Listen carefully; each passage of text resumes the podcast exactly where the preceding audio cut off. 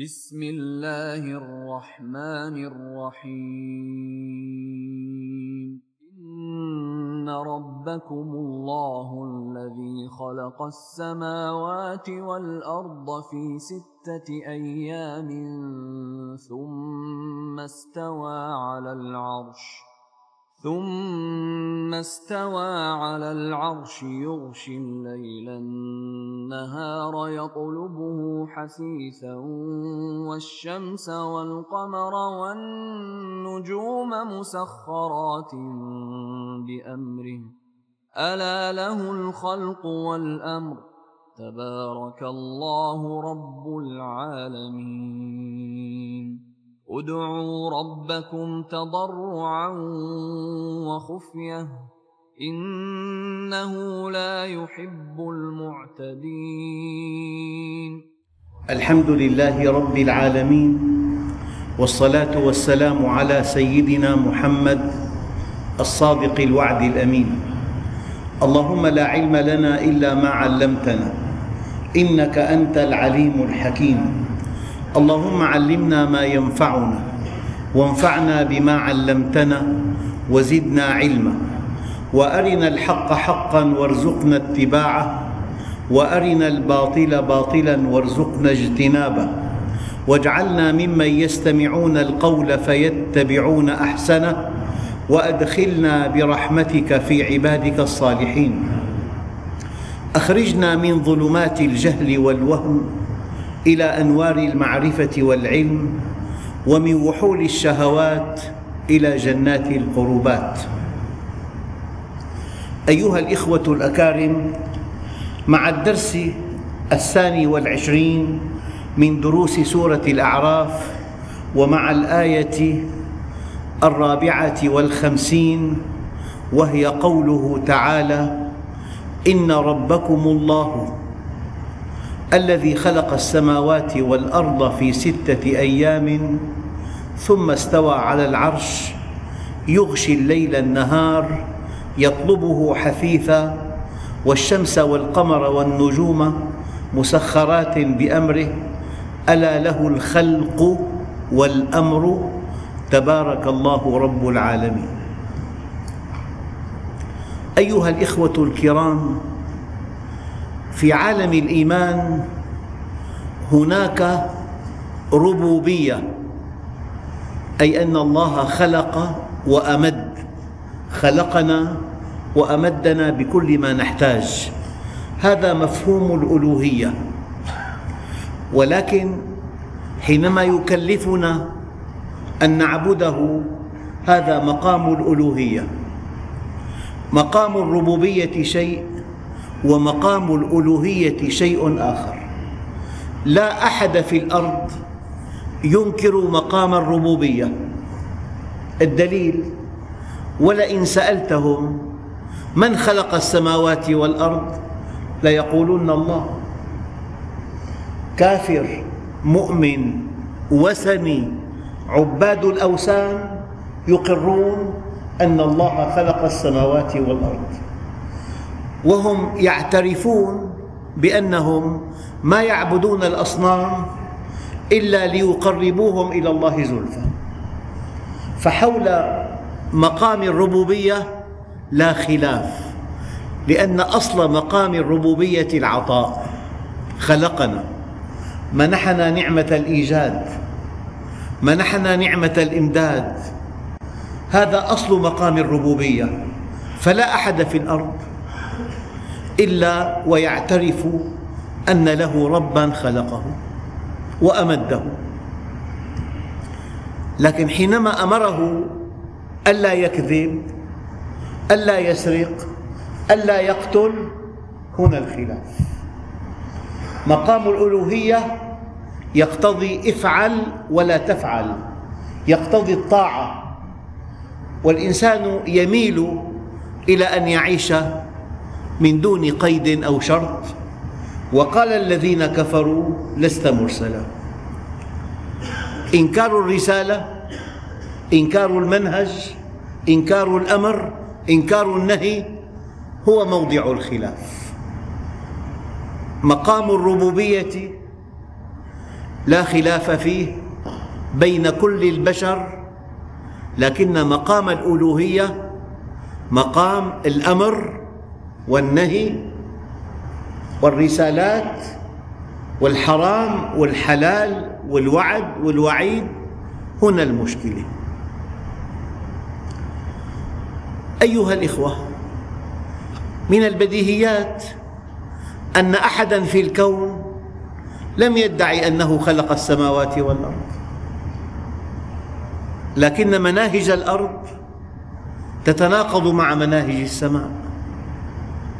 كل حزب بما لديهم فرحون. إنسان يعبد شمسا أو قمرا أو حجرا أو مدرا أو بقرا أو موجا. فالعبادات لأنه التدين حاجة فطرية. السبب أن الإنسان خلق ضعيفا ضعيف يحتاج إلى جهة قوية يحتمي بها. تدعمه يلجأ إليها يستعين بها تطمئنه. حتى الذين اتبعوا الديانات الأرضية الوثنية هم يلبوا حاجة عندهم فطرية وهي الحاجة إلى قوي. خلق الإنسان ضعيفا. خلق ضعيفا إذا هو بحاجة إلى قوي. لذلك لم يدعي أحد خلق السماوات والأرض ولكن أعدادا لا تحصى ادعت أنها مشرعة.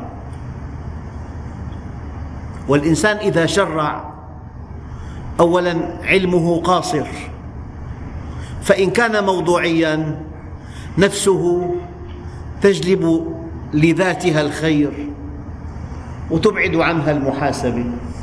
فالإنسان ليس مؤهلا أن يشرع. فلذلك أيها الإخوة كأن الله سبحانه وتعالى يقول إن ربكم الله الذي خلق السماوات والأرض للتقريب. تقول الأم لابنها يا بني لا تتأخر عن الساعة التاسعة لأن أباك يغضب أشد الغضب إذا تأخرت. أليس ينفق عليك؟ أليس يؤويك؟ أليس يكرمك؟ يعني هنا في ربط بين مقام الربوبية ومقام الألوهية يعني ينبغي أن تطيع الذي خلقك الذي منحك نعمة الإيجاد الذي منحك نعمة الإمداد الذي منحك نعمة الهدى والرشاد ينبغي أن تطيعه يا أيها الذين يا أيها الناس اعبدوا ربكم الذي خلقكم. في عندنا مقام الربوبية لا خلاف فيه. مقام الألوهية هنا الخلاف متعلق بالضبط والتكليف وإفعل ولا تفعل والأمر والنهي والحلال والحرام والوعد والوعيد. فالآن الآية الكريمة في البقرة يا أيها الناس اعبدوا ربكم الذي خلقكم.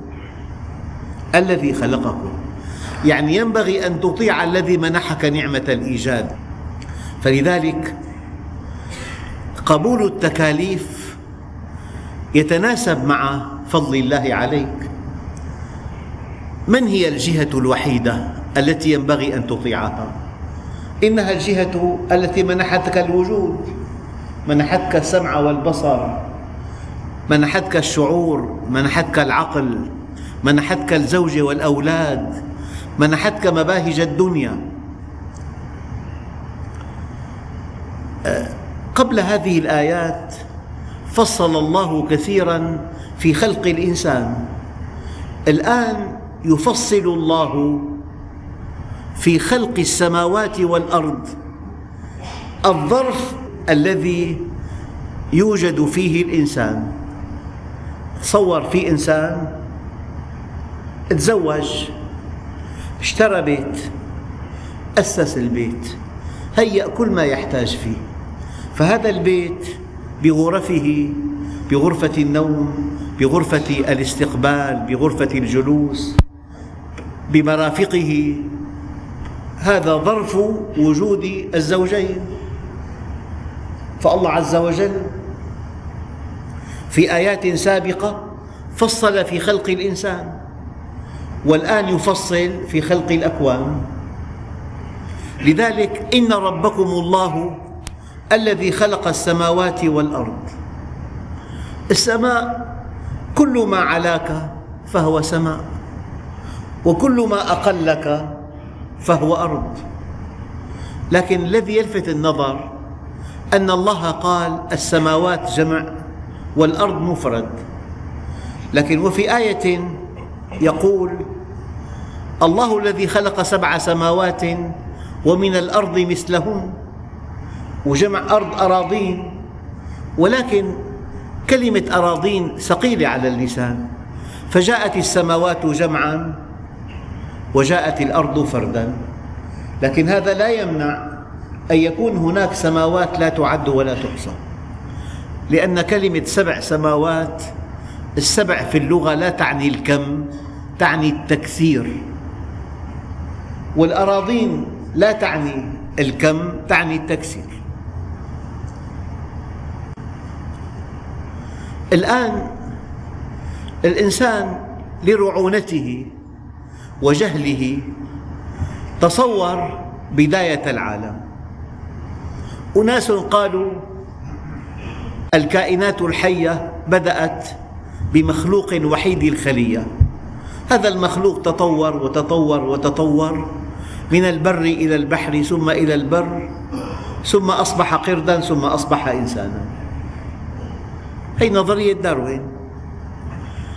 وكل, وكل جهة تتصور بداية العالم لكن الله عز وجل ينفي كل هذه التصورات. قال ما أشهدتهم خلق السماوات والأرض. يعني للتقريب. واحد اشترى محل بأحد أسواق دمشق. بعد ما اشترى بعشرين سنة تزوج وأنجب ولد. والولد كبر. وجالس الابن مع أبوه في سهرة. قال أنا اشتريت محل بزماني فرضا بخمسة آلاف دفعت ثمنه. قال له ابنه لا غلط بابا. أنت أخذته بعشرة. طلع. قال له أنت كنت معي وقتها؟ كنت أنت؟ ما أشهدتهم خلق السماوات والأرض ولا خلق أنفسهم. هالتنطع هالرعونة في الفهم؟ أنا والله كتعليق لا تفاجؤون به. أنني أيقنت أخيرا بنظرية داروين. لكنها معكوسة. كان إنسانا فأصبح قردا. يعني مسخ الإنسان قردا. مسخ قردا وخنزيرا. القرد يعبد شهوة البطن والخنزير يعبد شهوة الفرج. إذا شهوة البطن استغرقت الإنسان فهو قرد. وإذا شهوة الفرج استغرقت الإنسان فهو خنزير. لذلك حينما ورد في بعض الآيات أن هؤلاء مسخوا قردة وخنازير أنا أتصور أنهم بقوا على شكل البشر لكن عبدوا شهواتهم من دون الله. يؤكد هذا المعنى قول النبي الكريم تعس عبد الدرهم والدينار تعس عبد البطن تعس عبد الفرج. نعم. أيها الإخوة إذا يجب أن نتلقى عن الله شرح بداية الخلق. من سيدنا آدم بدأت البشرية بنبي عظيم. أنا سيد ولد آدم ولا فخر. وفي بعض الآثار آدم ومن دونه تحت لواء يوم القيامة ولا فخر. البشرية بدأت بنبي كريم. وبأم كريمة آدم وحواء. وصدقوا أيها الإخوة إن نظرية داروين ساقطة كليا. ليس عند المسلمين بل عند أنصار هذه النظرية. لأن داروين نفسه تنبأ أنها غير صحيحة. قال إن لم يثبت العلم هذه النظرية فهي باطلة. داروين نفسه. والعلم نقض كل ما جاء به داروين. أما العجب العجيب تمسك العالم كله بهذه النظرية. لا لأنها صحيحة لكن لأنها مريحة. ما في إله ولا في مسؤولية ولا في وعد ولا في وعيد. لوضح لكم هذه القصة. إنسان يريد أن يشتري مركبة ولم يشتري. وإنسان يريد أن يشتري فاشترى. نحن أمام اثنين. واحد اشترى والثاني لم يشتري. سرت إشاعة أن هناك تخفيض في الرسوم خمسين بالمئة. الذي لم يشتري يصدق هذه الإشاعة من دون دليل من دون تحقيق من دون بحث ومن دون درس. إن هذه الإشاعة مريحة له.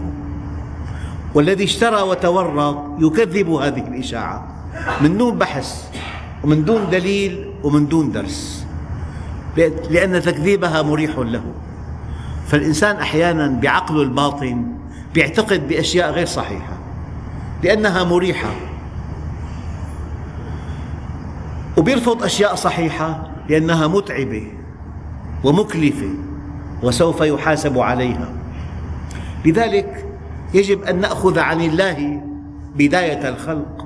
ما أشهدتهم خلق السماوات والأرض ولا خلق أنفسهم. إذا أيها الإخوة الإنسان طرأ على هذا الكون بقواه ونواميسه. الكون أولا والإنسان ثانيا. الله خلق الأرض وهيأها لخليفته في الأرض. إني جاعل في الأرض خليفة. ما معنى خلق؟ خلق يعني خلق مخلوقا كان معدوما. هل أتى على الإنسان حين من الدهر؟ لم يكن شيئا مذكورا. خلق مخلوقا كان معدوما. وبرأه على غير مثال سابق. هذا هو الخلق. فإذا قلنا الله خالق السماوات والأرض أي كان الله ولم يكن معه شيء. كان الله ولم يكن معه شيء. خلق السماوات والأرض بعد أن كان الكون معدوما وبرأه وصوره على غير مثال سابق.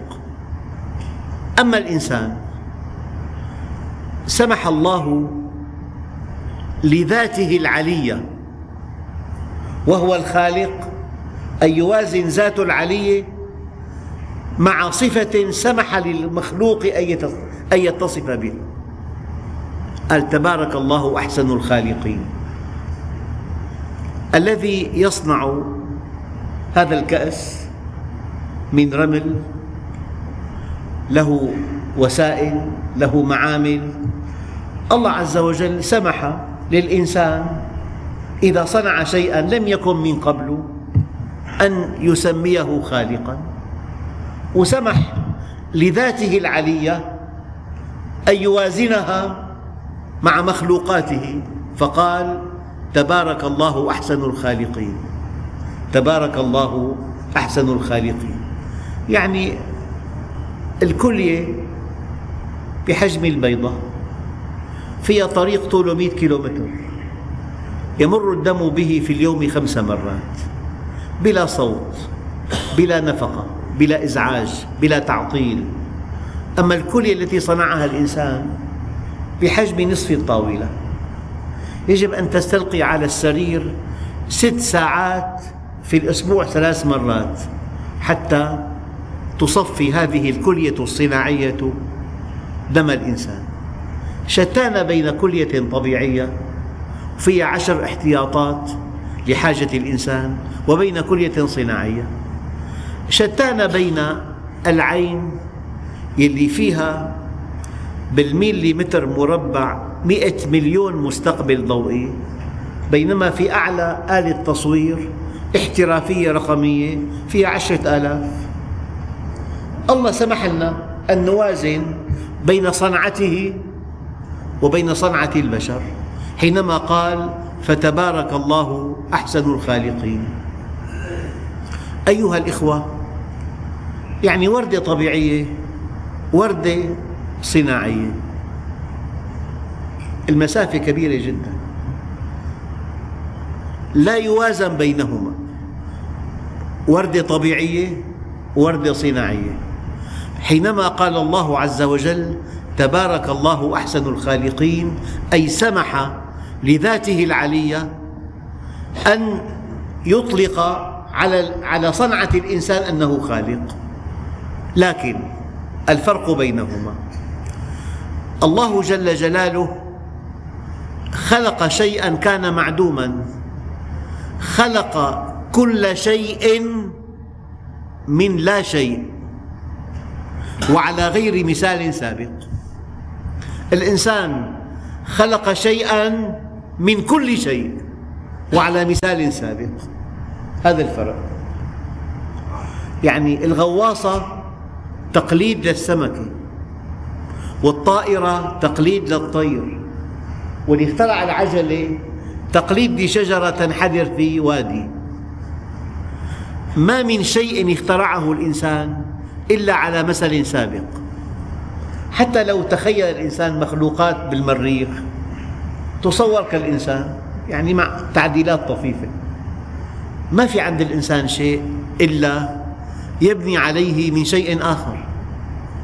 إذا الله عز وجل يخلق كل شيء من لا شيء وعلى غير مثال سابق والإنسان يصنع شيئا من كل شيء ووفق مثال سابق. الإنسان حينما صنع هذا الكأس ما عنده إمكان يصنع كأس ذكر وكأس أنثى. وبعد فترة يجينا شي مليون كأس من هذين الكأسين. هذا الكأس كما هو بيبقى مئة سنة هو. أما الله عز وجل جعل الذكر والأنثى بل جعل من كل شيء زوجين. تصور أنه الله عز وجل خلق كميات كبيرة جدا من الفواكه والثمار والمحاصيل. والبشر أكلوهم وانتهوا ماتوا بعدين. مين صمم نظام البذور؟ بتاكل تينة كم بذرة فيها؟ تينة كم بذرة؟ فيها ملايين وكل بذرة شجرة. تاكل خيارة كم بذرة فيها؟ كل بذرة شجرة. نظام البذور نظام التلقيح نظام الزوجية. دقق الفرق بين إنسان صنع كأس. وإنسان والله عز وجل خلق إنسان. خلقه ذكر وخلقه أنثى. وأودع في قلب الرجل حب المرأة. وأودع في قلب المرأة حب الرجل. وصار زواج وصار في إنجاب. فلذلك لو ذهبت تفكر بين صنعة الله الواحد الديان وبين صنعة الإنسان تجد يعني فروقا تفوق حد الخيال.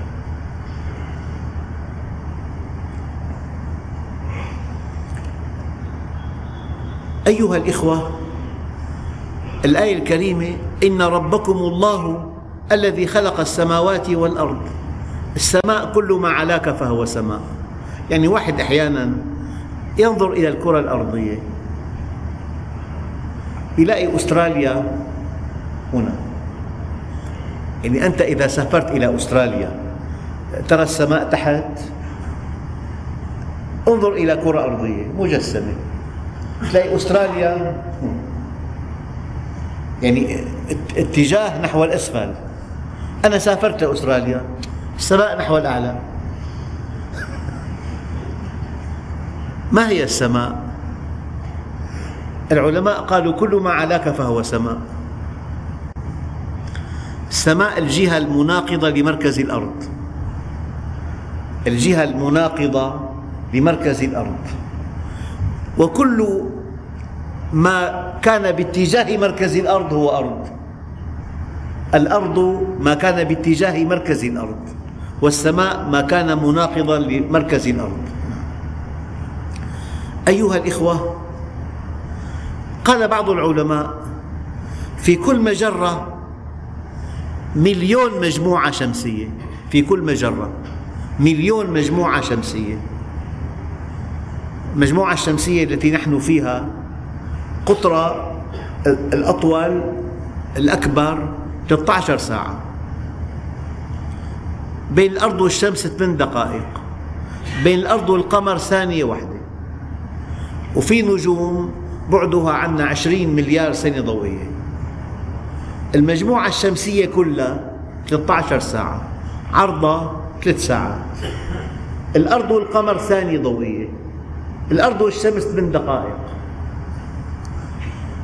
أما المجموعة الشمسية كلها على درب التبابنة نقطة. فكل مجرة فيها مليون مجموعة شمسية وبكل مجموعة شمسية فيها أرض. يعني كوكب منطفئ يتلقى نوره من كوكب ملتهب. بعضهم لو أن العلوم في المستقبل اكتشفت أن هناك كائنات حية على كواكب أخرى شيء طبيعي جدا لأن الله سبحانه وتعالى قال ومن آياته خلق السماوات والأرض وما بث فيهما من دابة.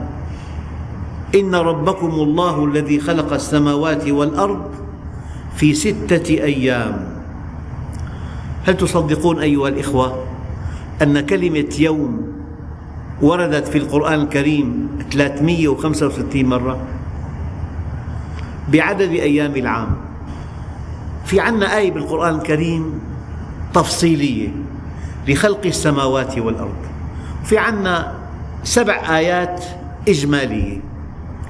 الآيات التي وردت فيها أن الله خلق السماوات والأرض في ستة أيام ثماني آيات.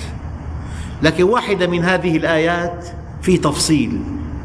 قل أئنكم لتكفرون بالذي خلق الأرض في يومين وتجعلون له أندادا ذلك رب العالمين وجعل فيها رواسي من فوقها وبارك فيها وقدر فيها أقواتها في أربعة أيام سواء للسائلين. ثم استوى إلى السماء وهي دخان فقال لها وللأرض ائتيا طوعا أو كرها؟ قالتا أتينا طائعين فقضاهن سبع سماوات في يومين وأوحى إلى وأوحى في كل سماء أمرها وزينا السماء الدنيا بمصابيح وحفظا ذلك تقدير العزيز العليم. بحسب الآية من أيام؟ يومين بأربعة بيومين. لكن في بحث طويل أن هناك يومين مشتركين بين خلق السماوات وخلق الأرض. فهذا التفصيل ينتهي إلى ستة أيام أيضا. لذلك أيها الإخوة خلق الأرض وما فيها في أربعة أيام وخلق السماوات في يومين وبالأخير خلق السماوات والأرض في يومين. فاليومان مشتركان في الآيتين إذا أربعة واثنين ستة. في تعليقات خواطر إيمانية أنه اليوم هو الدور لأنه هي الشمس خلقت بعد خلق السماوات والأرض. الشمس في دورة الأرض حول الشمس يتحدد الليل والنهار والفصول الأربعة. في دورة الأرض حول نفسها ليل ونهار. في دورتها حول الشمس الفصول الأربعة. يعني كأنه الفصول أحد أسباب أقوات الأرض. تبدل الفصول من شتاء ماطر إلى ربيع مزهر إلى صيف تنضج به المحاصيل إلى خريف تسقط به الأوراق. وكأن اليومين هما الليل والنهار. ممكن. في عنا اليوم هو الدور الليل والنهار والفصول الأربعة. أو أن الله خلق الأرض في أطوار وفي أدوار وفي مراحل لحكمة بالغة بالغة.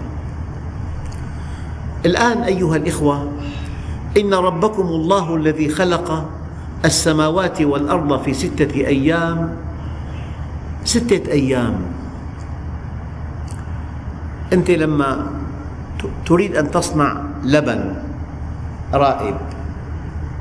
تسكب الحليب المغلي في أو أوعية.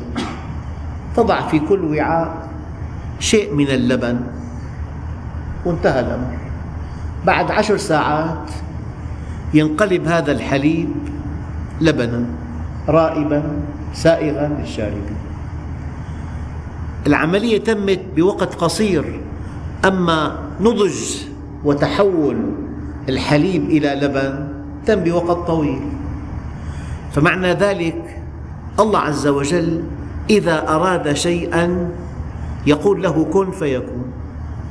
أما نظام السببية والغائية يحتاج إلى وقت. يعني الله عز وجل كن فيكون انتهى كل شيء. لكن إنسان لو أراد أن يشيد بناء والأموال كلها جاهزة بيقدر إنسان بثانية يصنع بناء في مدة الحفر مدة صب الإسمنت مدة جفاف الإسمنت. طبيعة خلق الدنيا فيها أسباب وفيها أزمنة. لذلك اعتبر الزمن البعد الرابع للأشياء للتقريب. واحد سأل أنه البناء إلى كم عامل يحتاج؟ قال له مئة عامل. متى ينتهي؟ بعد ستة أشهر. طيب بنجيب مئتين معناها ثلاثة أشهر. بنجيب أربعمية معناها شهر ونص. بنجيب ثمانمية معناها عشرين يوم. بنجيب ألف وستمية معناها عشرة أيام. بنجيب ثلاثة آلاف وستمية معناها خمسة أيام. طيب بنج... معقول تمشي بهالسلسلة هي؟ مستحيل. مستحيل. لا بد من وقت لحفر الأرض. لا بد من وقت لصب الإسمنت. لا بد من وقت لجفاف الإسمنت. في صنعة الإنسان في وقت لا بد منه. وقت المعالجة. أما عند الواحد الديان كن فيكون. فالله عز وجل خلق الأرض على نواميس وعمل لكل شيء وقت لكل شيء زمن نضج. أنت مضطر إلى كمية من المحاصيل.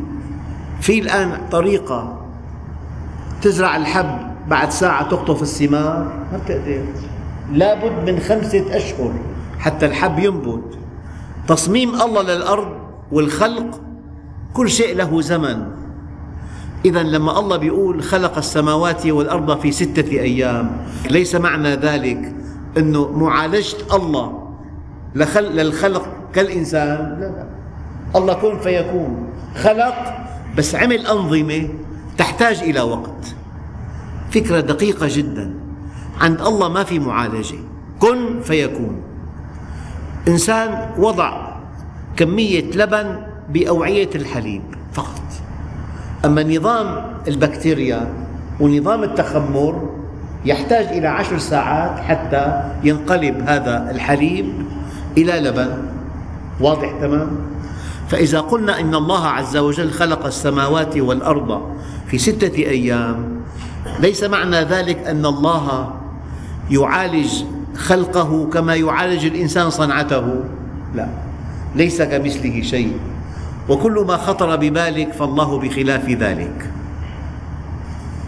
الدليل أن الله عز وجل قال ولقد خلقنا السماوات والأرض وما بينهما في ستة أيام وما مسنا من لغوب ما مسنا من تعب الله ما في عنده معالجة كن فيكون. أما الإنسان لو أراد أن يصل إلى حلب بده خمس ساعات بالطائرة ساعة لابد في وقت الوقت هو البعد الرابع للأشياء. إذا لكن الله عز وجل أراد أن يعلمنا. يعني الله جعل لكل شيء قدر. لكل شيء وقت. لكل شيء زمن. لكل شيء فترة. فيا أيها الإنسان لا تستعجل. إن ربكم الله الذي خلق السماوات والأرض في ستة أيام ثم استوى على العرش. معنى استوى على العرش يعني تم كل شيء. الإمام مالك سئل ما الاستواء؟ قال الاستواء معلوم والكيف مجهول والسؤال بدعة. وقال للسائل قم عني. الاستواء معلوم والكيف مجهول. نحن غير مسموح لنا أبدا أن نتفكر في ذات الله. تفكروا في مخلوقات الله ولا تفكروا في ذاته فتهلكوا.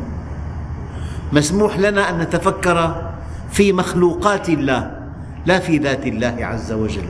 لذلك الآيات القليلة جدا المتعلقة بذات الله أكمل موقف منها أن تفوض معناها إلى الله. يد الله فوق أيديهم.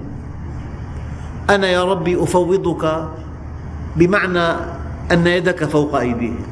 وجاء ربك. تبارك اسم ربك ذي الجلال والإكرام. أيها الإخوة الآيات القليلة التي تتحدث عن ذات الله أكمل موقف في تفسيرها التفويض. وقد يليه التأويل يعني يد الله قدرته. وجاء ربك جاء أمره. سميع بصير أي عليم. بكل شيء.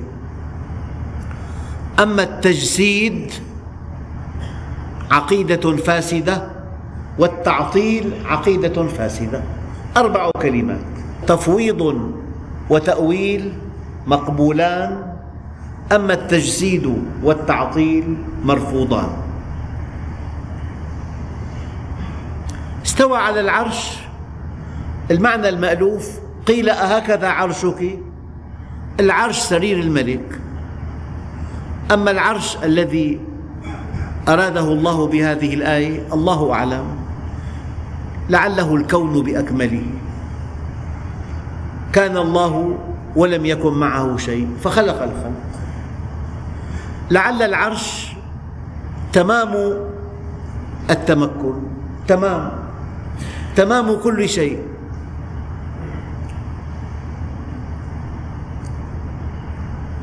لذلك جاء خلق السماوات والأرض في ستة أيام ليعلمنا الله الصبر. مرة هارون رشيد رأى سحابي قال اذهبي أينما شئت يأتيني خراجك.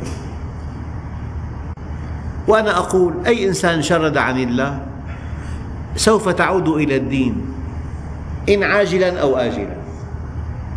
يعني لا تكن عجول استخدم أسلوب النفس الطويل. إيه الله عز وجل علمنا درسا لا ينسى أنه خلق السماوات والأرض في ستة أيام. لا عن عجز ولا عن تعب ولا عن لغوب ولكن ليعلمنا أن لكل شيء قدر. أيها الإخوة ثم استوى على العرش يغشي الليل النهار.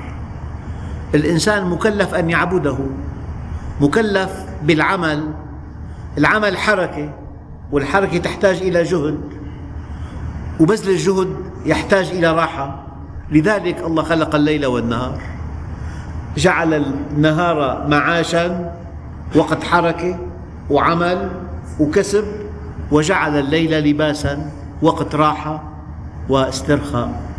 ولكن البشر عكسوا الآية. جعلوا النهار للنوم والليل للعمل. أي من مفارقات الحياة. يغشي الليل النهار.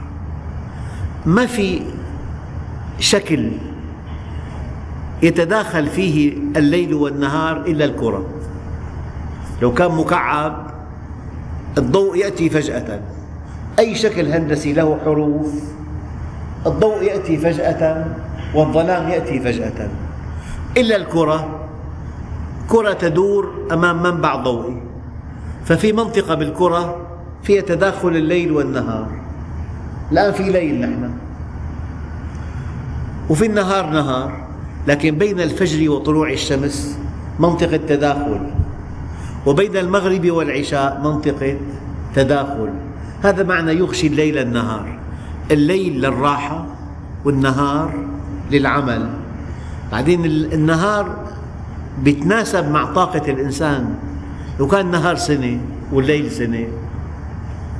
تعمل وتنام وتعمل وتنام. كل واحد يشتغل بوقت. ما حد بينام.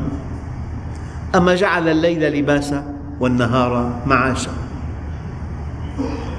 والآية الكريمة ومن رحمته جعل لكم الليل والنهار لتسكنوا فيه ولتبتغوا من فضله. والليل والنهار في قوله تعالى يغشي الليل النهار دليل على كروية الأرض.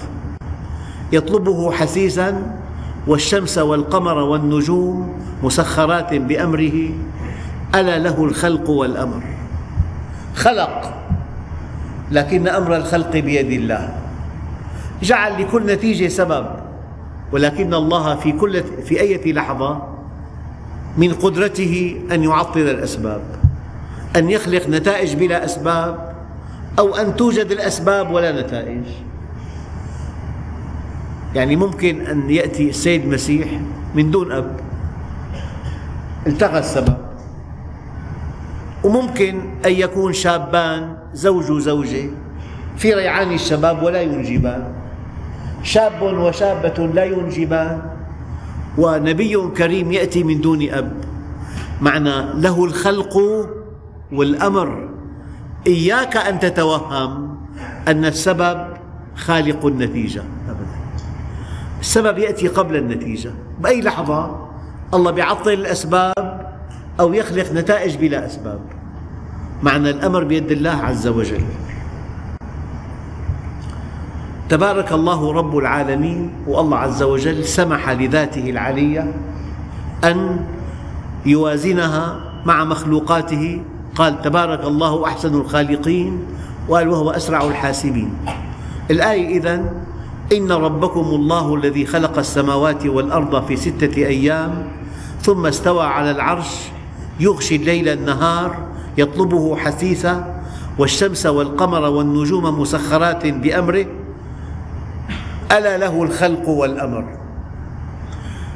ألقي إبراهيم عليه السلام في النار. النار تحرق الله عطلها يا نار كوني بردا. لو ما قال وسلاما لمات من البرد. لو ما قال على إبراهيم لانتهى مفعول النار إلى الأبد. يا نار كوني بردا وسلاما على إبراهيم. بالأخير إن ربكم الله الذي خلق السماوات والأرض في ستة أيام لا من تعب وما مسنا من لغوب. ثم استوى على العرش يغشي الليل النهار يطلبه حثيثا والشمس والقمر والنجوم مسخرات بأمره. ألا له الخلق والأمر؟ تبارك الله رب العالمين تبارك عطاؤه وتبارك خيره وتبارك فضله. والحمد لله رب العالمين. بسم الله الرحمن الرحيم. الحمد لله رب العالمين. والصلاة والسلام على سيدنا محمد الصادق الوعد الأمين. اللهم أعطنا ولا تحرمنا أكرمنا ولا تهنا آثرنا ولا تؤثر علينا أرضنا وارض عنا. وصلى الله على سيدنا محمد النبي الأمي وعلى آله وصحبه وسلم والحمد لله رب العالمين الفاتحة.